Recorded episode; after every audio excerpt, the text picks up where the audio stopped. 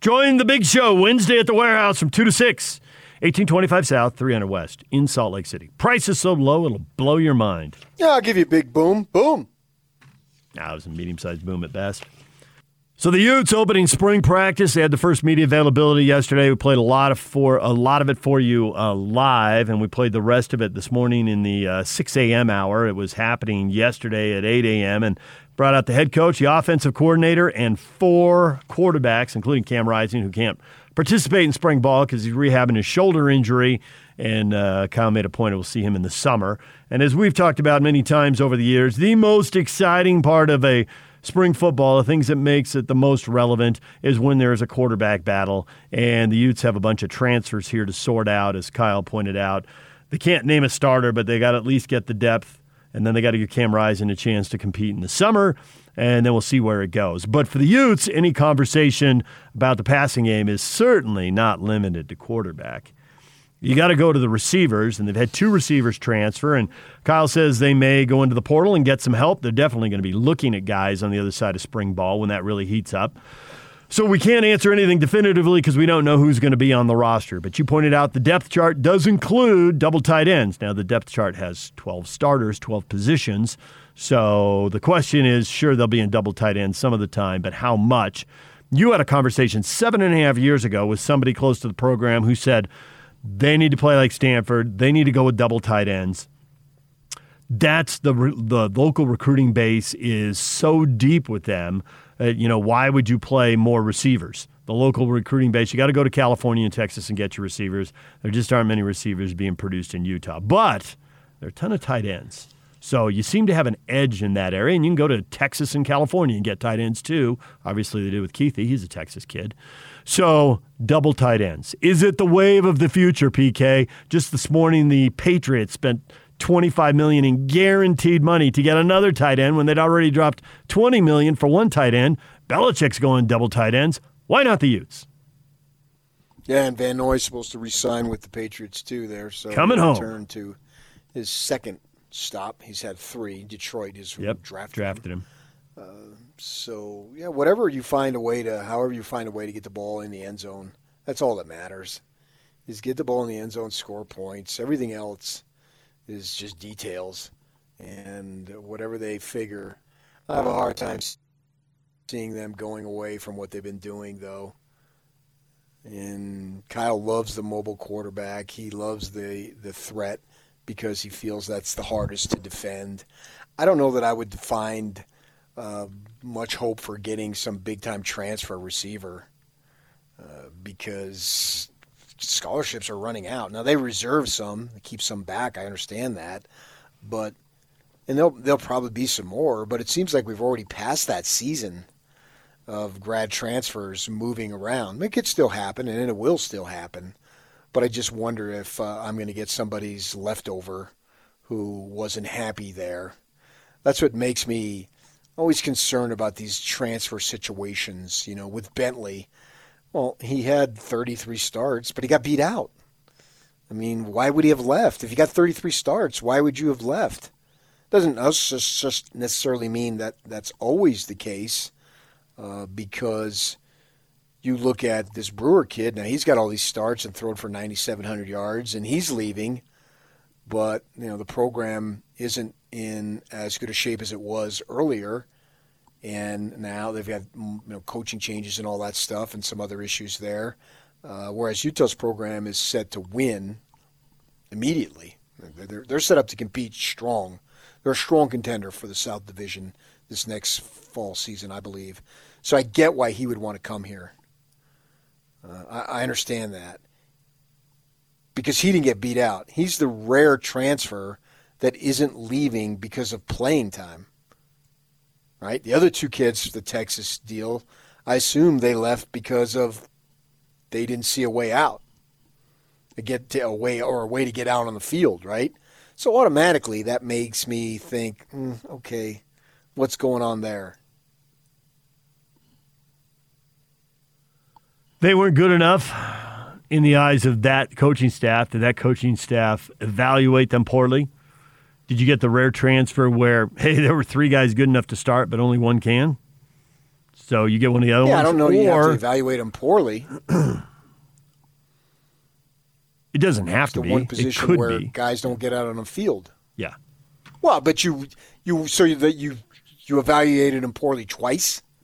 You evaluated him poorly coming out of high school, and you gave him a scholarship, and then you evaluated him poorly when he was on the team. I think you, what I. I was implying is that you evaluate them uh, poorly versus who they were starting behind, or who they were behind. You know, the starter Yeah, they were just, behind. uh, it could just been the other guy was better. right. That's the I other mean, look scenario. at Brady White Yeah. down there at Memphis. He he threw for all those yards at Memphis, and he had a hard time getting out on the field. He actually did get out on the field at ASU, but then got hurt. And his rehab took forever, and you had to go on. And by the time he was ready to go, they were entrenched uh, with a starter. So he goes to Memphis because the coach at Memphis was the OC in Tempe, and then, gee, she threw for a zillion yards, it seems. So it could happen. It's not like uh, there's there's each circumstance is different unto itself. So I can't say that these kids that they got here, well, they weren't good enough over there, so why would they be good enough over here? Right. Just because you start over here doesn't mean you're good enough. Bentley started, but obviously, clearly, he wasn't good enough.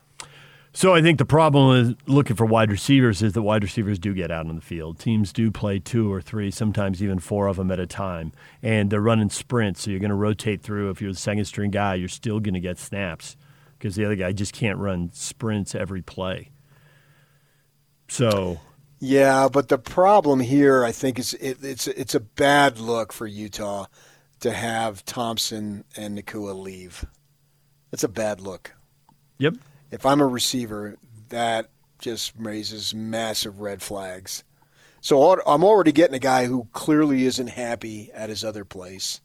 So do I really want that? Plus, if I'm that guy, do I really want to go to a place where two guys who uh, uh, I, I have seniors, but this last year doesn't count, so I don't I don't know where they're at as what what their ideas are as far as returning. But guys who've been in the veteran guys in the program, they decide to leave. And maybe with the Nacua thing, with his brother wanting to play closer to home and Provo, maybe there's something there. But Thompson, Thompson's a gigantic red flag, and he goes to a program that looks to run the ball. I had one coach text me, "Why is he going there?" they run this. They run. They do exactly what Utah does. Yeah. play strong defense, run the ball, and punt. Because Herm can talk. That's why, and he sold him. I, but why there? I know. I, I mean, I want the Devils to go twelve and zero every year, uh, but the fact is, man, they Herm is old school. He's old, and he's old. And he's young in his appearance and his enthusiasm and all.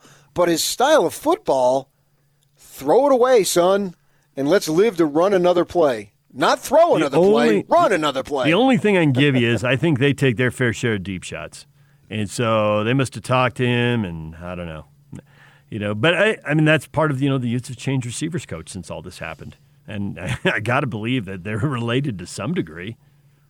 That's got to be part of it. yeah. Yeah, whether it's most of it or all of it, we, we could debate that, but it's got to be part of it. I agree. Yeah, that has to factor into it.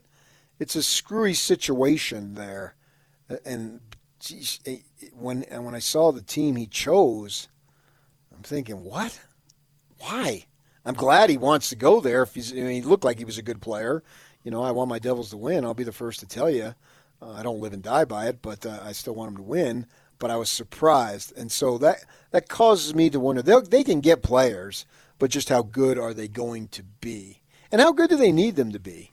You know, Well, if they're going if they're going they- tight ends, they don't need as many good receivers. Yeah. I mean, you're taking Yeah, maybe- the assumption is you're taking a receiver off the field. And maybe Brewer hits the ground running to where he just jumps in there and he's thrown for 9,700 yards and all this other stuff. And so he's he's good. And so I'll make those guys my tight ends, my slots, my wide outs. Mm-hmm. I'll make them look good. Just give me time. You guys up front give me time and I'll get the job done. And I can move around a little bit too. So I can't discount that. It's very intriguing which is exactly what I want. They're dealing from a position of strength. They're going to be good. It's a question of how good. You know, can they be great? I don't rule it out. I don't guarantee it, but I don't rule it out. Can they go eight and one in this conference next season? It's a uh, right now. It's a decent possibility. What decent possibility? it makes me want to say, well, how decent a possibility? Eight and one's pretty high end in the conference because nobody goes nine and zero. That's so, why I said so eight and one. Right. That's that. That's not a decent season. That is very good. Mm-hmm. And I would Yeah, take that's- eight that's and one. end. Right, and I I would take eight and one right now. I wouldn't play for nine and zero, and absolutely I'd sign off on eight and one. Well, they've seemed to. They've been like what the Jazz have been doing. Any team that's around 500, excepting the Warriors the other day, in which the Warriors shot 50% from three, and then you notice last night they shot 35%.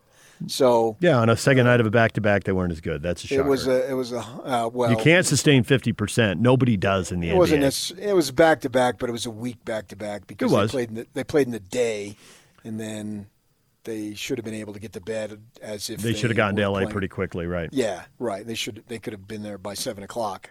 So, uh, but nevertheless, uh, you know, maybe uh, be who you are, and the Utes being who they are is to beat Colorado and UCLA and Arizona. Seem to beat those teams regularly, and seem to lose at SC. Will always lose at SC. And then they got the Devils up here again And the Ducks here. because of the scheduling Yeah. situation, right? The scheduling um, played out to where you know, they missed going to Tempe, and th- that's fine. You, you, just the way it worked out. It's just a roll of the dice, and just so getting him here should help. I don't know that it's the difference, but it should help. And so it's a it's a possibility. And maybe it's a long shot, but it's a possibility. I mean, they've only done eight and one once right? Unless I'm missing a season. So, but I'm going high end on that, and I think high end is eight and one in this conference since literally in ten years no one has gone undefeated. Last year, obviously, they didn't play uh, nine conference games, but still no one went undefeated even in the fewer games, which to me indicates it's even tougher to do. Because if you only play four and you can't do it, how in the world are you going to do it if you play nine? And it doesn't seem to mean that you're going to do it if you play nine, and you can't do it when you play four. And you look at Washington. I think Washington was three and one last year, weren't they? Yeah. And uh, and because they only they only played the four games, and they couldn't do it. So it would be hard because this conference, uh, the strength of the conference is also its weakness nationally, is lower level teams being able to beat the higher end teams and then knock them out, as we've seen multiple times.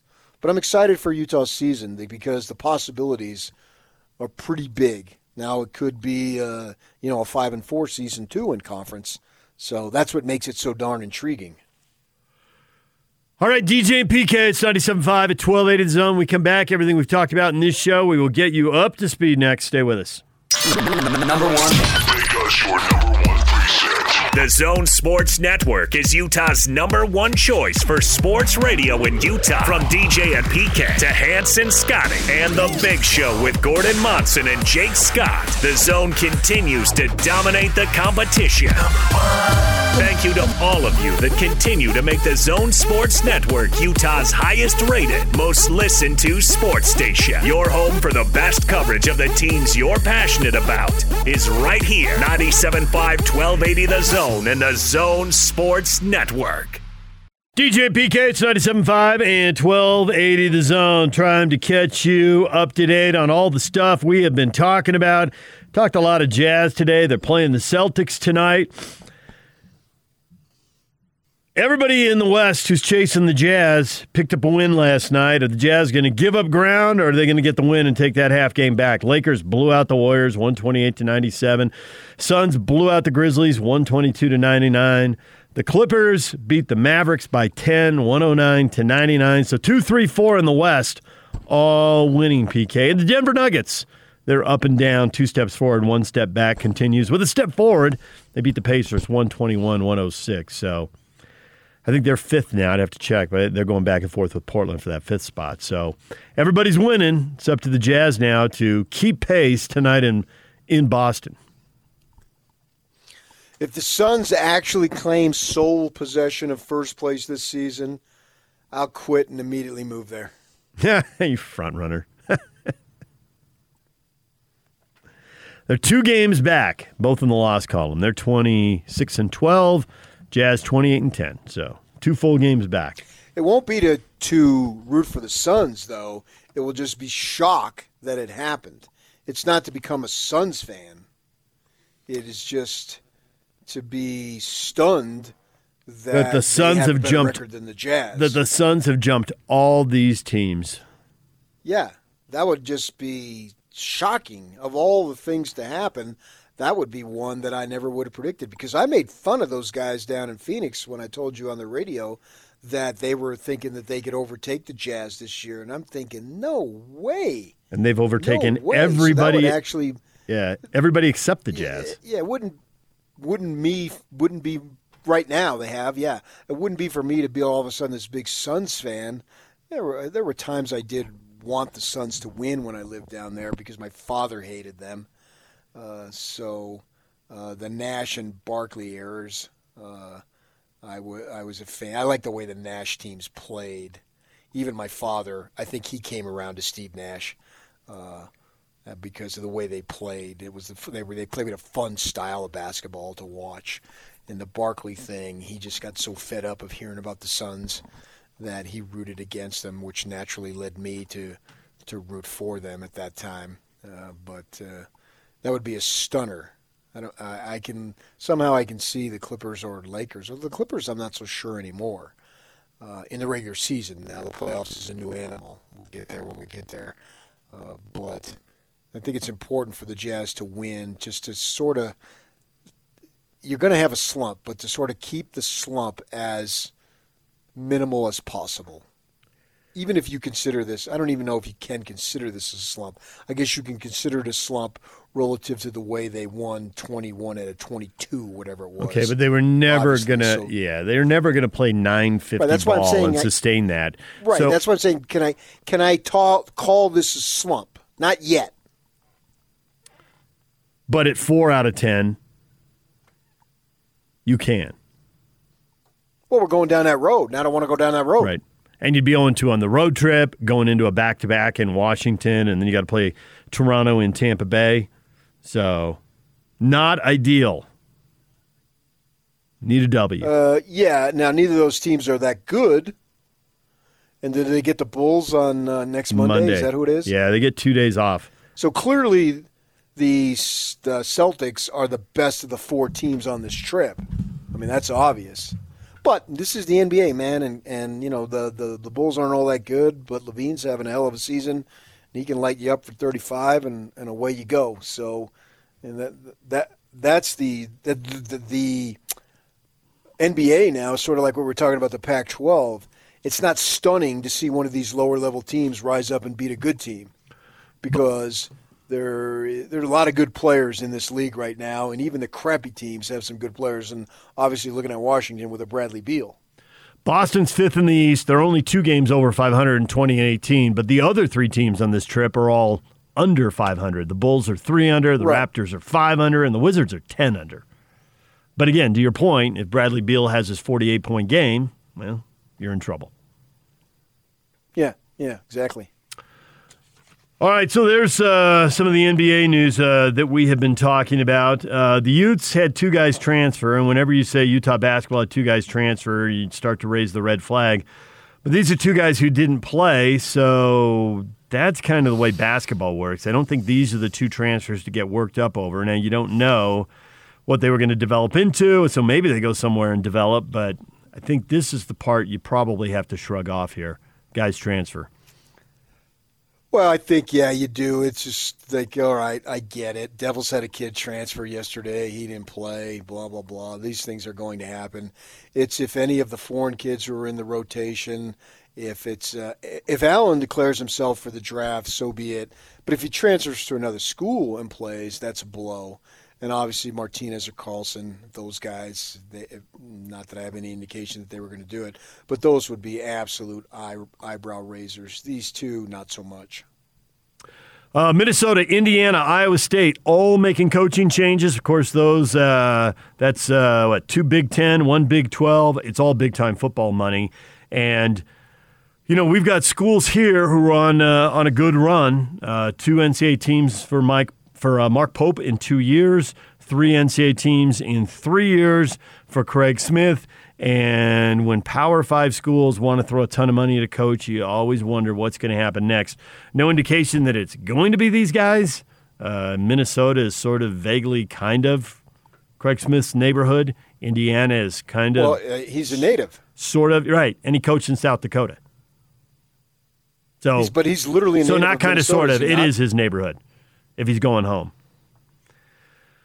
Pope played for the Pacers, but and played Indiana's it a national played at job. I s- Kentucky, which isn't far away. Um, and I don't know that any of that matters. I think it matters more if they've got the money and if they want to spend the money, and are they interested in these coaches who Oh, are winning or other money. coaches who are winning. they got the money. Right. They, they most definitely got the money. I mean, Indiana, I think, is paying Miller ten million to go away. Isn't? Are they not? Uh, It's a lot. I don't know. That could be the number. I don't know. I thought number. I saw that yesterday. You may well have because yeah. I, st- I started list. Okay, who's going whose names are going to be thrown out there? right. Uh, and Pope, Pope, and, and Smith, they're going to be thrown out there. That's just the way it is. I told you, Pitino got fired at Minnesota. Well, they're already announcing that he's going to get the job at New Mexico. So that was about a day's worth of negotiations. They like sizzle. And Pitino, because of his father, his father is a phenomenal basketball coach. I'm surprised he didn't hire Yeah, I him. was, I was say go get go get Rick. Come on. Rick in New Mexico. Sign me up, He Mountain just, West. he just took Iona to the NCAA Uh, tournament. that was Yeah. that was uh, the whole post selection. It's like Lou- his ex teams, Kentucky and Louisville, are out, and his current team, Iona, is in. it's in. Yeah, so, Well, he, Pitino is Larry Brown. The guy's won wherever he goes. he's five. It's not going to be programs. upstanding. Larry Larry Brown hasn't had the personal issues that I'm aware of, but he's always had. He's kind of a Tarkanian light. Seemed like he always had, uh, you know, some rule things that were hampering him. But the guy won. He, he was a great basketball coach, man. I when I covered the Clippers, he was their coach, and they sucked for many many years before and after. But when Larry Brown was there, they were pretty good. Well, yeah, they had two playoff teams, but Yeah. that was about his, you know, two to three years seemed to be his window. Five was the outside. That was that was long term Larry Brown if he got to five. And I view Pitino, he's a great basketball coach, but he's got some baggage. Uh, I don't know that his son has any baggage. It's about winning, and so they're going to get that Pitino name down in New Mexico. But, you know, it goes by with uh, Utah State and BYU. You want to be in that position that other guys want your guys. That means they're doing well. Means they're winning. You're going to the NCAA tournament. Yeah, I really believe, and this is going to post this morning on KSL. This is Mark Pope's moment of reckoning this week. How good are you? Because this is the only thing that's missing from his resume. You know, he did a phenomenal job at Utah Valley, but they didn't go to the tournament. Uh, and he's done a phenomenal job at BYU. Now they would have gone last year for sure, uh, and but the circumstances being what they were. But if he gets a Sweet 16 out of this group this year, after losing seven, eight guys last year, oh my gosh, he's the real deal. I think he is the real deal. I think he's absolutely the right guy for the job, but he still needs uh, an opportunity to, if you want to do some things that haven't been done at BYU, finishing second in the West Coast Conference and going into the NCAA tournament, that's not one of them.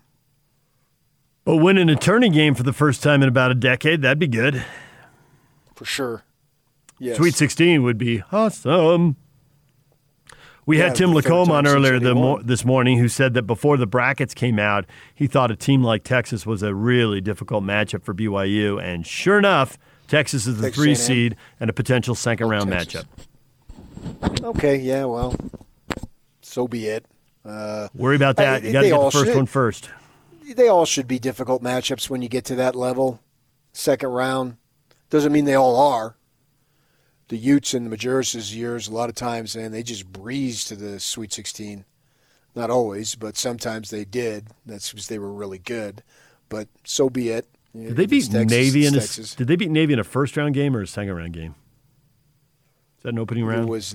It was. I want to say was. Was it second round?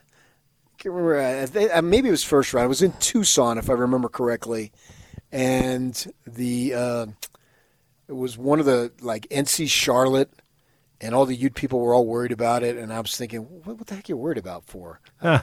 And they ju- they just they just waltzed right into the Sweet Sixteen. To, and that's where Majerus went off about how they didn't have a plane ready for them, and and really pissed off the Utah administration. I can tell you more than you want to know on that one. That was a great time in Tucson. My sister and my brother-in-law and their son came down, and uh, the Sunday game we spent the weekend together, and we all they all stayed in my room. And the uh, Sunday game th- they wanted to go to, and I said, "Oh, well, let's see if you you know get tickets and have to scalp them or whatever." And so I'm sitting there in press row, and it's right. The fans are right behind me, and getting ready to start the game. Like the players are walking out, and I feel a tap on my shoulder, and it's my brother-in-law, my sister, and my nephew. They not only got scalper tickets, they got them first row right behind me, which I thought was kind of cool. Now that's funny. yeah. Like, did they know where you were sitting to get those? No, I mean they knew I was on press row, sure, obviously, but, but I yeah. just wondered if they were lining up there. No, no, it was it was it was funny. I turned around and there they are. They're literally right behind me, uh, and I and I think the Utes won.